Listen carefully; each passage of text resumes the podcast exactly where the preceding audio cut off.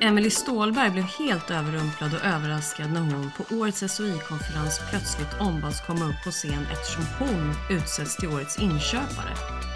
I dagens avsnitt berättar Emily med egna ord om vad hon tror är grunden till den utmärkelsen, hur hon gör i sitt arbete och om sina drivkrafter. Emily förmedlar hur oerhört viktigt det är att inte fastna i negativa tankar om LOU eller byråkrati, utan istället lita på processen. Ja, lyssna så kommer du förstå. Emily, hon lyfter sin organisation och hon är här för att inspirera. Välkommen till Upphandlingspodden, för dig som vill lära dig mer om upphandling. Nu gör vi upphandling lite bättre.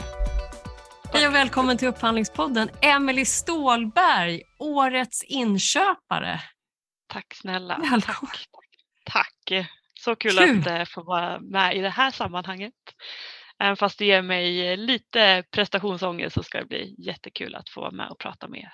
Ja, det blir det är jättekul för oss att få träffa dig också som, eh, utan att lägga någon press Ja, exakt. upphandling då. I, I Sverige. I Sverige, på byggentreprenad. Alltså var, var det någon speciell kategori för just Eh. eh. byggentreprenad? För du är entreprenadupphandlare, eller hur? Ja, det stämmer. Eh, nej, ingen speciell eh, kategori sådär eh, i, i utmärkelsen. Men jobbar främst med entreprenadupphandlingar. Var jobbar du någonstans? Jag jobbar någonstans? Eh, Mikasa Fastigheter. Eh, vi sitter i Stockholm, ägs av eh, Stockholms stadshus eh, och vi eh, förvaltar och äger fastigheter, vård och omsorgsboenden och seniorbostäder. Och du blev vald till årets inköpare på Sveriges offentliga inköpares årskonferens, visst stämmer det? Så det är Det rätt ställe. stämmer. Det stämmer, rätt ställe. Och hur känns det att bli utvald till årets inköpare? Nej men gud, det är eh, jätte, jättehedrande och jag försöker verkligen att bära det med eh, stolthet eh, och jätte liksom, fint kvitto på det arbete som jag har som jag gör och har gjort. Eh, Så jag verkligen försöker eh, se det fina trots att jag fortfarande är väldigt chockad över utmärkelsen. Det var väldigt, väldigt oväntat kan vi säga. Så att, eh, men jättekul. Vem är det som har nominerat dig? Hur funkar det? Vet du det? Eller, Jag har ju fått lära mig det här i efterhand. eh, nej men dels så har jag förstått att det är min chef som har nominerat mig. Eh, och sen så har, eh, som jag säger, min projektorganisation, alltså mina projektledare med projektchef, haft ett finger med i spelet och nominerat mig. Så ja, mina närmaste liksom beställare kan vi säga. grymt. Vad är det som krävs för att bli årets inköpare? Då? Vet du det? Kan, har du kunnat hitta fram till slutsatsen? Ehm, nej, alltså jag tänker rent, alltså, jag vet inte. Jag tänker att man, har man ett driv, ett engagemang, man har en vilja att involvera sig i, i liksom alla typer av inköpsfrågor. Eh, Mikasa Fastigheter är ju ingen eh, liksom stor organisation. Vi är just nu två upphandlare och en inköpschef. Eh, och liksom våran roll är ju att hela tiden stötta verksamheten att hitta sitt behov. Eh, och det är ju inte bara i upphandlingsprocessen, det är ju liksom eh, inte liksom i upphandlingsskedet utan det är ju mycket i entreprenad, alltså juridiken, i avtalsfrågor, i, i liksom anskaffningen i stort. Eh, så att våga involvera sig i inköpsfrågor i hela, hela spannet, tror Mm. jag. Du jobbar med byggentreprenader, eller hur? Ja, ja. Skulle du säga att du är någon typ av koordinator för eh, att få ihop upphandlingsprocessen liksom, med alla de involverade i de olika skedena och så där av ett byggprojekt? Eh, Nej, men jag ser mig nog ja, koordinator eller projektledare. Alltså, Ja. Vi försöker ju driva upphandlingar som i ett projekt, i projektform. Eh, och liksom upphandlingen är ju en jätteliten del om man tittar till hela upphandling, eller byggprojekt, eh, process. Eh, så att, nej, men jag ser mig nog som en roll som projektledare och tillsammans med projektledaren för byggprojektet att driva upphandlingen i mål. Mm. Eh, Och då blir det ju mängder med intressenter, alltså projekterade konsulter och specialister, miljösamordnare, eh, vår utemiljöansvarig. Alltså det är så många personer som behöver vara involverade för att det här ska bli bra. Upphandlingen är en, en liten del om man tittar i liksom uppbygg, byggprocessen. Så det är mycket, mycket personer inblandade. Får jag mm. fråga en, en, eh, en fråga som vi inte har förberett? Får jag fråga, Jaha. Eh, kommer du in i genomförandeskedet också om det är så att det behövs avtalstolkning eller jobba med förhandlingar under resans gång? Ja, jättemycket. Alltså, jag skulle väl säga att 50 procent är upphandlingsrelaterat och 50 procent med en viss marginal såklart, men entreprenadjuridiska frågor. Så att det är ju mycket att stötta projektledarna i avtalsfrågor eller när det händer saker under byggskedet eller organisationen byts, byts ut och vad kan vi göra, vad får vi göra? Eh, vi har pratat mycket, jag och du Magnus, om det här, eh, den här situationen som vi haft nu med material, alltså prishöjningar. Eh, mm. Hur hanterar vi dem? Och där har jag varit jätteinvolverad såklart. Mm. Ja, nej men eh, mycket under, till viss del under genomförandet, absolut. Men när du nämner det här med materialprishöjningar, då, mm. hur, bara en nyfiken fråga. Hur, hur har ni hanterat det? Har ni... Vi har sagt nej. nej, men det, vi, vi, har ju följt liksom vägledningarna och begärt dem, eh, alltså ställt eh, att entreprenörerna behöver svara på de frågorna som, som vi behöver ha svar på mycket den typen av dialog, att eh, kunna påvisa vad för typer av höjningar har faktiskt skett och vad har man rätt till att eh, få för justeringar. Hur kommer det sig att du jobbar med upphandling? Eh, oj, det är en så här ren eh, eh bananskal. Nej, jag, eh, jag har just eh, studerat då strategiskt inköp på Företagsekonomiska institutet. Eh, jag inser att det är tio år sedan jag tog examen och när jag började så hade jag ingen aning om vad offentligt eh, inköp var. Men beslutade att ha min sista så långa praktik på Täby kommun. Det var, det var för mig så okänt så att det var liksom lockande. Vad, vad, vad är det här? Och där blev jag eh, kvar kan man säga. Ja, men organisationen hade växt där. Man hade precis anställt en entreprenadupphandlare som behövde stöttning. Ja, jag hade min första ställ, anställning som junior entreprenadupphandlare där och stöttade entreprenadupphandlaren. Så att eh, helt eh, främmande för mig var det. Eh, men har varit så otroligt roligt under de här åren och jag kan inte förstå att det har gått tio år faktiskt. Hur länge var du på Täby kommun och hur hamnade du på Mikasa sen? Jag tror att det blev ungefär sex år på Täby kommun. Så att dels jobbade jag, ja, men jag började som junior och sen fick jag äntligen ta klivet som entreprenadupphandlare. Eh, och de sista två åren så jobbade jag fast, faktiskt på fastighetsavdelningen som avtalskoordinator. Liksom med länken mellan ja, upphandlingsenheten och beställarorganisationen. För jag hade väl tillsammans med en kollega från fastighetsavdelningen när jag jobbade som entreprenadpanel sett liksom effekterna av att jobba i team, att bemanna med rätt resurser. Då var jag mer LOU-fokuserad. Hon hade jättebra koll på entreprenadjuridik och kunde förstå vad projektledarna ville uppnå med sina projekt. Och att många tycker ju att LOU är byråkratiskt, det är liksom komplicerat och svårt. Eh, men att vi två tillsammans kunde skapa en ganska effektiv process. Därav lockades jag till att eh, eh, vara på den andra sidan, beställarsidan. Och så började jag på Mikasa hösten 2019 mm. och har varit här sedan dess. Nu när du då är årets inköpare, mm. tänker du att du kan inspirera andra att bli bättre på upphandling och göra bättre upphandlingar? Oj. Eh, här, Förutom så, att vara med i Upphandlingspodden. Ja, exakt. Mm -hmm. Hur jag ska inspirera andra. Nej, men jag tror att jag kan inspirera andra genom ja, men förhoppningsvis mitt engagemang och driv. Eh, att försöka skapa transparenta och tydliga förfrågningsunderlag eller upphandlingsdokument. Att eh, våga involvera sig i inköpsfrågor eh, som kanske inte har liksom, bara koppling till upphandlingsprocessen utan det som faktiskt händer ute i våra avtal under hela, hela avtalsperioderna under entreprenadskedet i våra ramavtal. Så här, det, det känns som en svår, eh, en så stor eh, fråga att besvara. Så här, hur ska jag kunna inspirera andra? Men eh, jag, jag tror att man kommer långt med engagemang och driv. Så det hoppas jag att jag kan inspirera kring.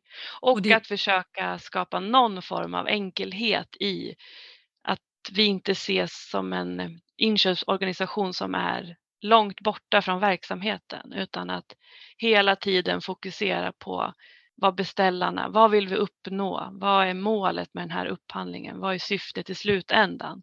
Eh, istället för att liksom checka en yes, vi gjorde en upphandling, statistik, utan ja, försöka se helheten på något vis.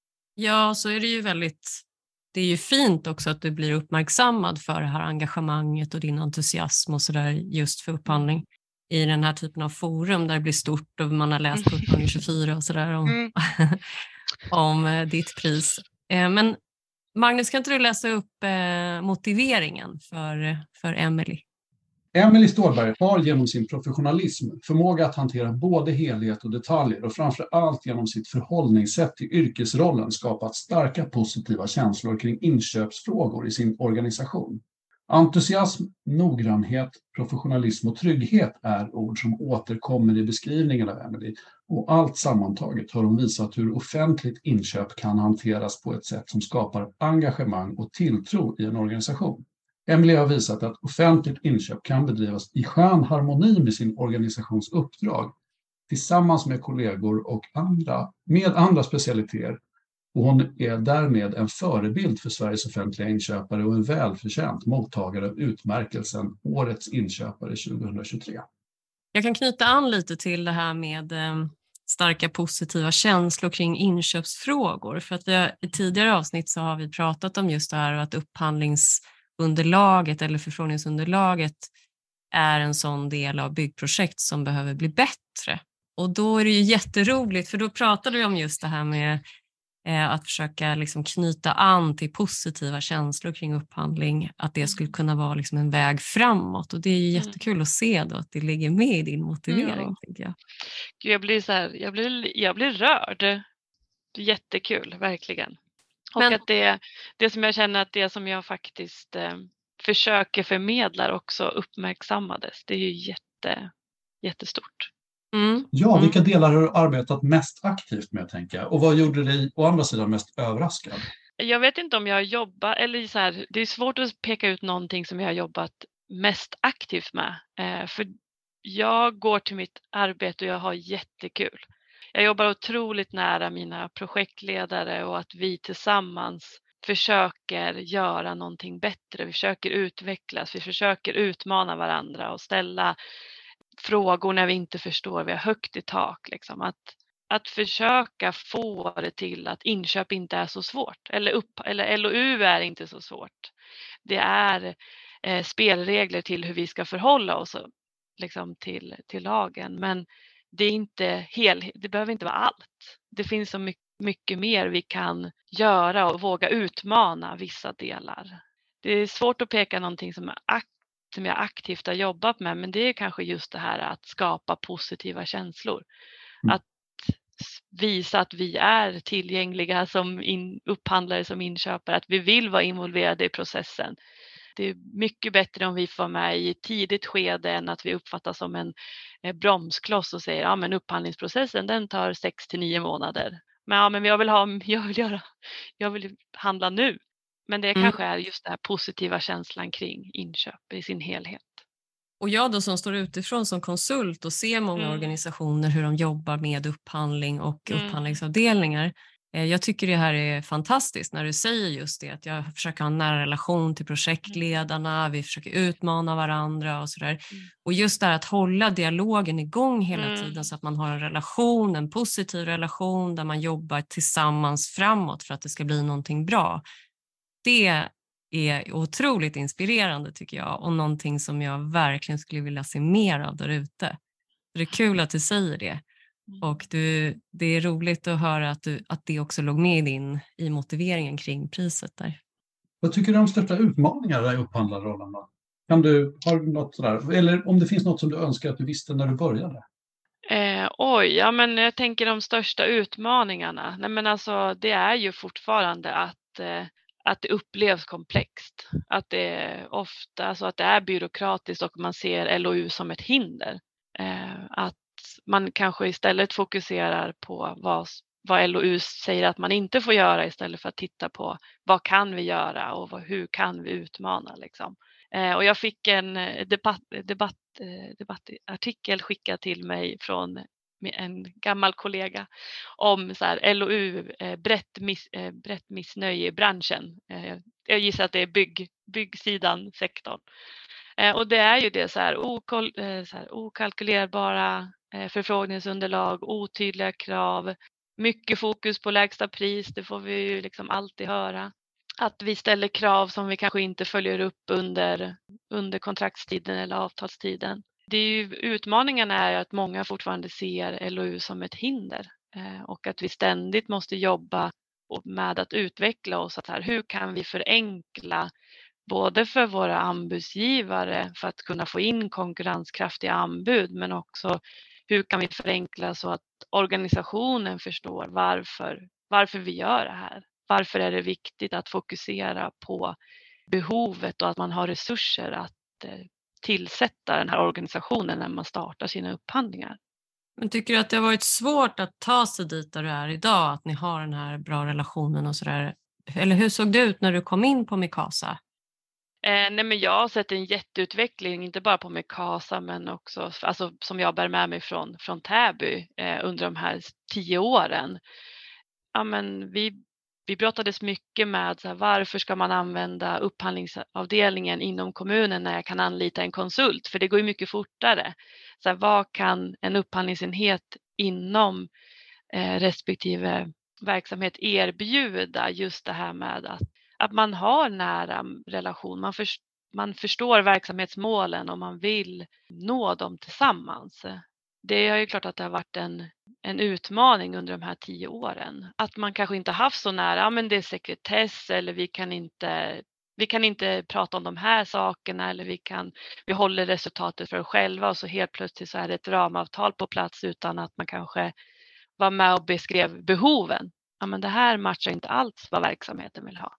Jag tänker att man har, att det har skett en utvecklings, det har skett en utvecklingsresa men att vi har ju, det är ju fortfarande att jobba med den. Liksom. Ja, men det försöker jag bära med mig och så här, som sagt att det gäller ju att få att lyfta de här frågorna hela tiden i alla sammanhang. Alltså utbilda nyanställda, liksom, hur beställer vi från avtal, vara med i implementering av avtal och jobba aktivt med avtalsuppföljningen. Och det är väl också en av de stora utmaningarna som man sett.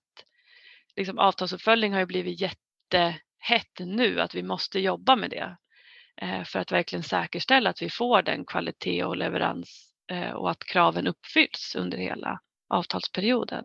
Det känns som att inköpsfrågorna har verkligen fått en högre status i många organisationer och det är ju superroligt. Men, men, när du började då, vad hade du önskat att du hade haft med dig in? Vad tycker du har varit svårast att lära sig och, och komma underfund med?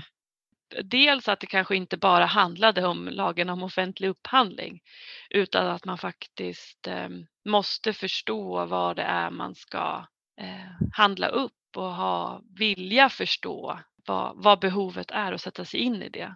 Och att ja, men det är komplext och man gör fel och man kommer och ens misstag gör bara att man blir bättre eh, längs vägen alltså man är ju rädd för överprövningar för det är ju en långdragen process.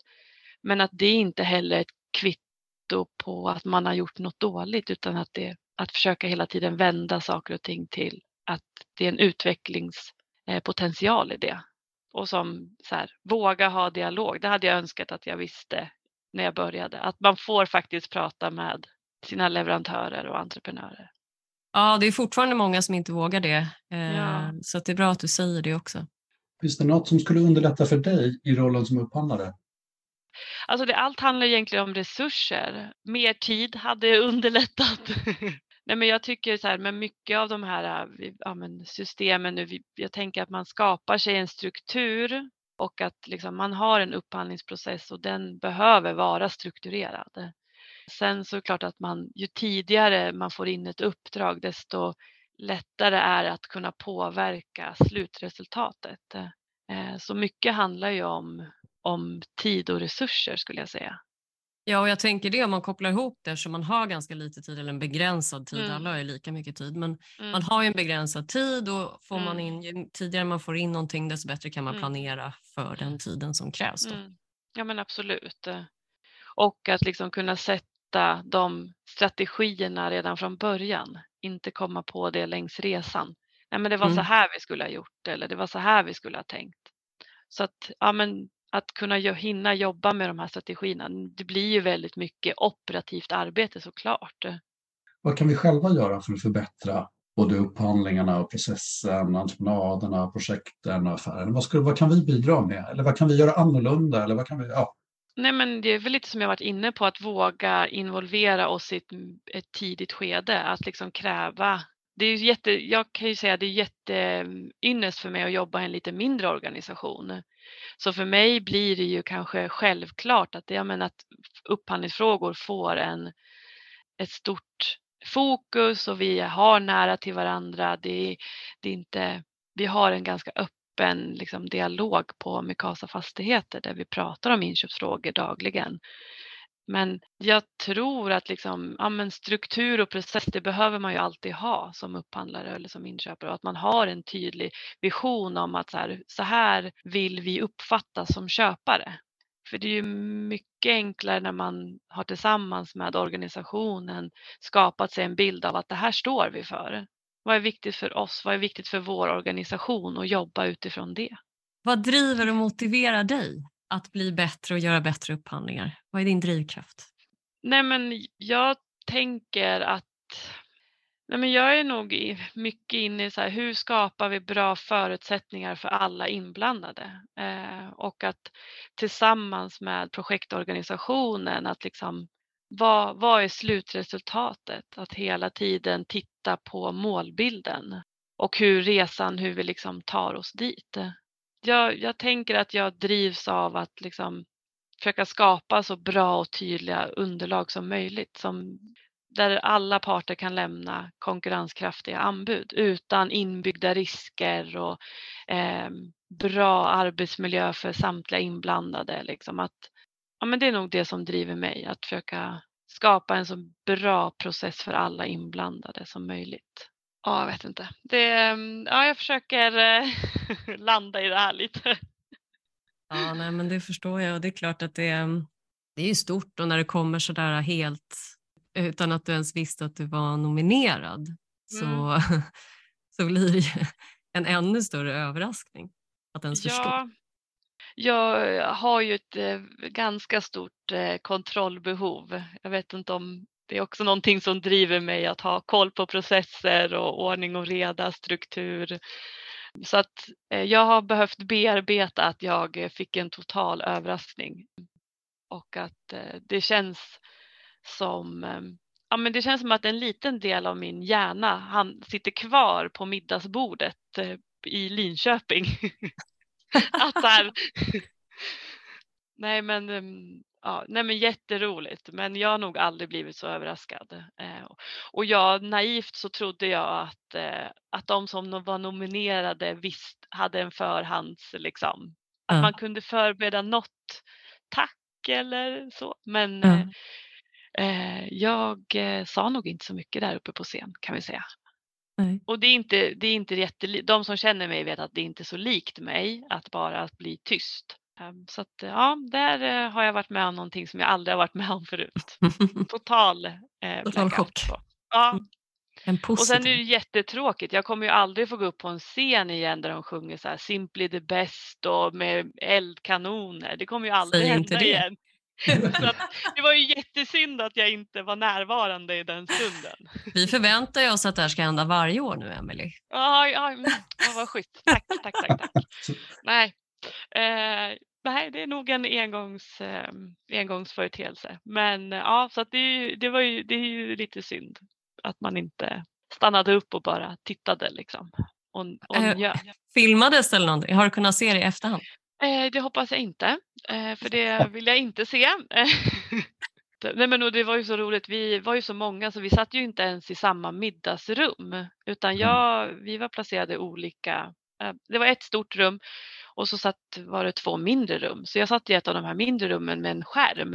Eh, Så vi satt ju och skojade lite emellan liksom och så pratade med sina bordskamrater. Så det var, och så helt plötsligt så stod eh, jag heter hon Stina från styrelsen och bara, jag ska, du ska följa med upp på scen. Och jag, liksom, ja, det var mycket att ta in. Ja, ja nej, men det, det är kul eh, att, eh, att du vann och just utifrån den här motiveringen också. Jag känner ju inte dig sedan tidigare och det är, du är en härlig person att prata med så jag förstår att du har lätt för att skapa bra relationer och, och nej, men det känns tryggt liksom, att du jobbar med upphandling utifrån det som du berättar också. Kul. Särskilt på den offentliga sidan där vi har skattemedel att röra oss med. Ja, Ja. såklart. Vi brukar ibland avsluta med om den som vi pratade med har några tips till upphandlare eller till våra beställare eller till leverantörerna. Jag har en liten eh, en Mm. överraskning till dig. Nej. nej, Nej. eh, eh, du behöver inte svara om du inte känner att det är klart. Nej. Eh, har du några tips till mig som konsult som hjälper den typen av organisationer som Oj. du jobbar med, med eh, upphandlingar? Oj, det var så här. Ja, den kom lite utifrån det. Ja, ja. Mm. Nej men nej, alltså vi, nu har inte jag jobbat jättemycket med konsulter eh, eller upphandlingskonsulter.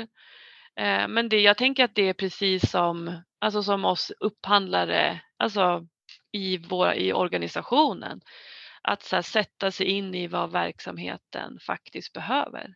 Så jag, jag tänker ju att jag, jag skulle likväl kunna vara konsult. Alltså att man är konsultativ och att Mm. man leder projektet. Och att man kanske inte ser det som punktinsatser. Eh, Det här är någonting som verksamheten ska leva med under en så lång tid och att man verkligen sätter sig in i det. Och Mm. inte bara ser det som en check, ja men det var den upphandlingen, ja, nu har vi fakturerat liksom. Nej, precis. Det, men det tänker jag att alla vi behöver, eller alla behöver jobba med. Att, eh, att fokusera på helheten och kanske inte på sitt enskilda arbete som man själv liksom ansvarar för.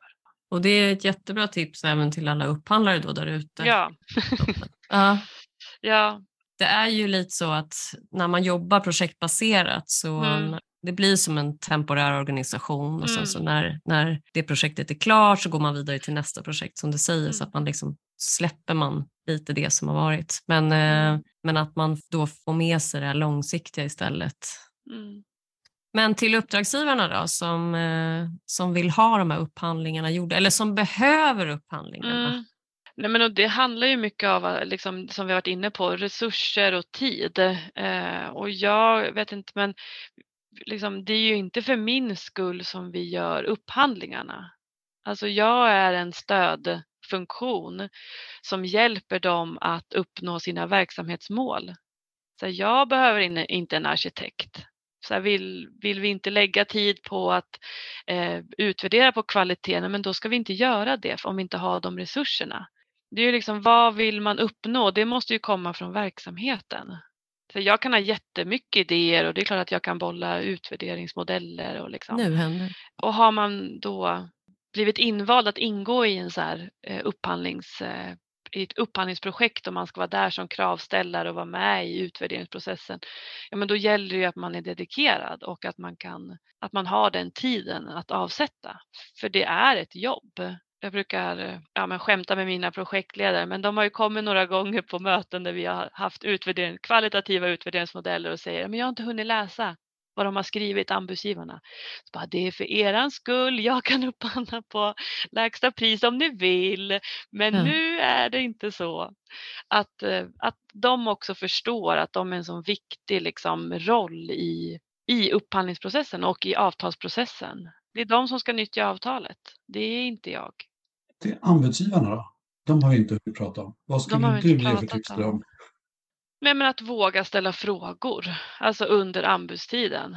Det är många gånger som man känner att, ja men det, och det, och det här handlar ju fortfarande om dialogen hela tiden och att lyfta oklarheter i förfrågningsunderlag i ett så tidigt skede Nu säger jag alltid förfrågningsunderlag. Det har ju bytt sig ett upphandlingsdokument, det vet jag. kommer alla störa sig på att jag bara pratar förfrågningsunderlag. Nej men att eh, våga ställa frågor och försöka reda ut eventuella oklarheter i ett så tidigt skede som möjligt för att skapa ett bra samarbete. Och det är ju från, liksom, från båda hållen men att verkligen ja, sitt inte och håll på information. Liksom. Ja, och det är ju jätteviktigt. Mm. Där finns det ju en del att, att göra bättre tänker jag och också från upphandlarnas sida när det kommer in mycket frågor. Mm. Så kan det, ja, hur känner ja. du när det kommer väldigt mycket frågor? Hur, vilken känsla får du då?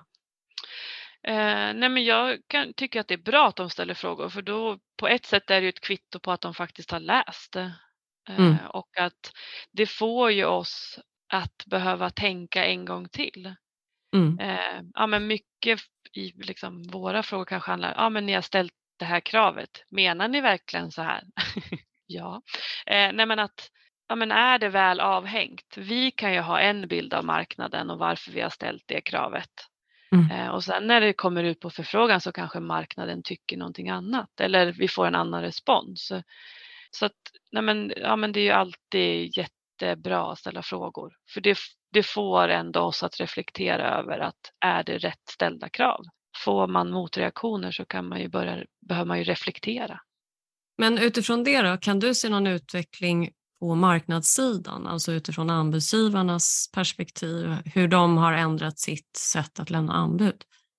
Ja, alltså det kanske är fel att säga att jag bara jobbar med byggentreprenader. Jag gör väldigt mycket ramavtal och annat också, tillhörande tekniska konsulter och jag har gjort städ. Men, eh, så att vi är ju så få så att vi gör, vi gör allt, men nischen är väl eh, byggprojekt och liksom. Man har ju varit orolig att de ska ställa frågor om allt för att de ska eh, med de här eh, nya domarna att de måste påpeka alla felaktigheter i underlag för att kunna påvisa skada. Men jag tycker att det är rätt tyst. Jag vet inte om ni har samma uppfattning Magnus, jag tänker på, på SISAB, men alltså vi kan gå ut med ett förfrågningsunderlag på ett projekt och ibland så är det ingen ens som åker dit och tittar. Och då är det mer så här, har, har, har jag glömt att trycka på annonsera-knappen? Eh, ja. Ja. Här, har, har annonsen gått ut? Är det någon som har tagit del av vad jag skrivit? Och det, det tycker jag snarare är jobbigt, att, eller jobbigare, att det är helt knäpptyst. Det är svårt att säga om jag sett någon utveckling. Jag tänker att det är olika i olika branscher såklart. På byggsidan här tycker jag att det är rätt, att det inte är så mycket frågor utan att man jag har en fråga till som jag skulle ja. vilja fråga. Är det okej okay Ja, det går. Jag undrar om ni eh, i era byggprojektupphandlingar handlar upp även med eh, kvalitet som grund för tilldelning? Det här är så roligt. Nej, men eh, dels så vi har vi har gjort väldigt mycket samverkan och då är det ju jättemycket kvalitet ska vi säga som vi upphandlar på. Och vi håller på med ett underlag just nu som kommer vara en kvalitativ upphandling. Eh, men det är inte ofta, alltså om man gör en, en traditionell AB eller ABT med fast pris, nej men då är det inte så mycket kvalitativa delar utan det har ofta varit lägsta pris. Mm. Eh, sen liksom ramavtalen och så, ja men där lägger vi jättemycket in på kvalitet. Men byggprojekt har inte varit så ofta, om det inte då har varit samverkan. Alltså traditionellt så byggbranschen, det är ju ganska eh, eller byggbranschen, men liksom, eh, det finns en AMA-struktur, vi har AB, ABT, det är liksom, ja, vad ställer vi för krav på ledningssystem, vad ställer vi för krav på referensprojekt eller platsorganisationen. Det är ganska liksom statiskt så. Jag tänker att kvalitet kommer synas mer även i de upphandlingarna framöver, för det är så otroligt viktigt. Stort tack Emelie för idag. Vad kul att få Stort tack! Tack själva. Tack, tack. Det har varit eh, väldigt roligt som sagt. Ja, det ska bli spännande att lyssna på. ja, och utifrån det här med att inspirera. Tack mm. för att du var med och inspirerade till att oh. göra bättre upphandlingar. Tack så mycket. Tack för att du lyssnat. Vi hoppas att du lärt dig massor och att kanske några nya frågor väckts. Tveka inte att höra av dig till oss. Vi finns på lyssna.upphandlingspodden.se. Och du, berätta gärna för andra att podden finns. Vi tjänar inga pengar på den och därför finns det väldigt begränsade resurser till marknadsföring. Ett extra stort tack till Erik Stridell på Bybrick för vår fina jingel. Ha det bra, vi hörs igen.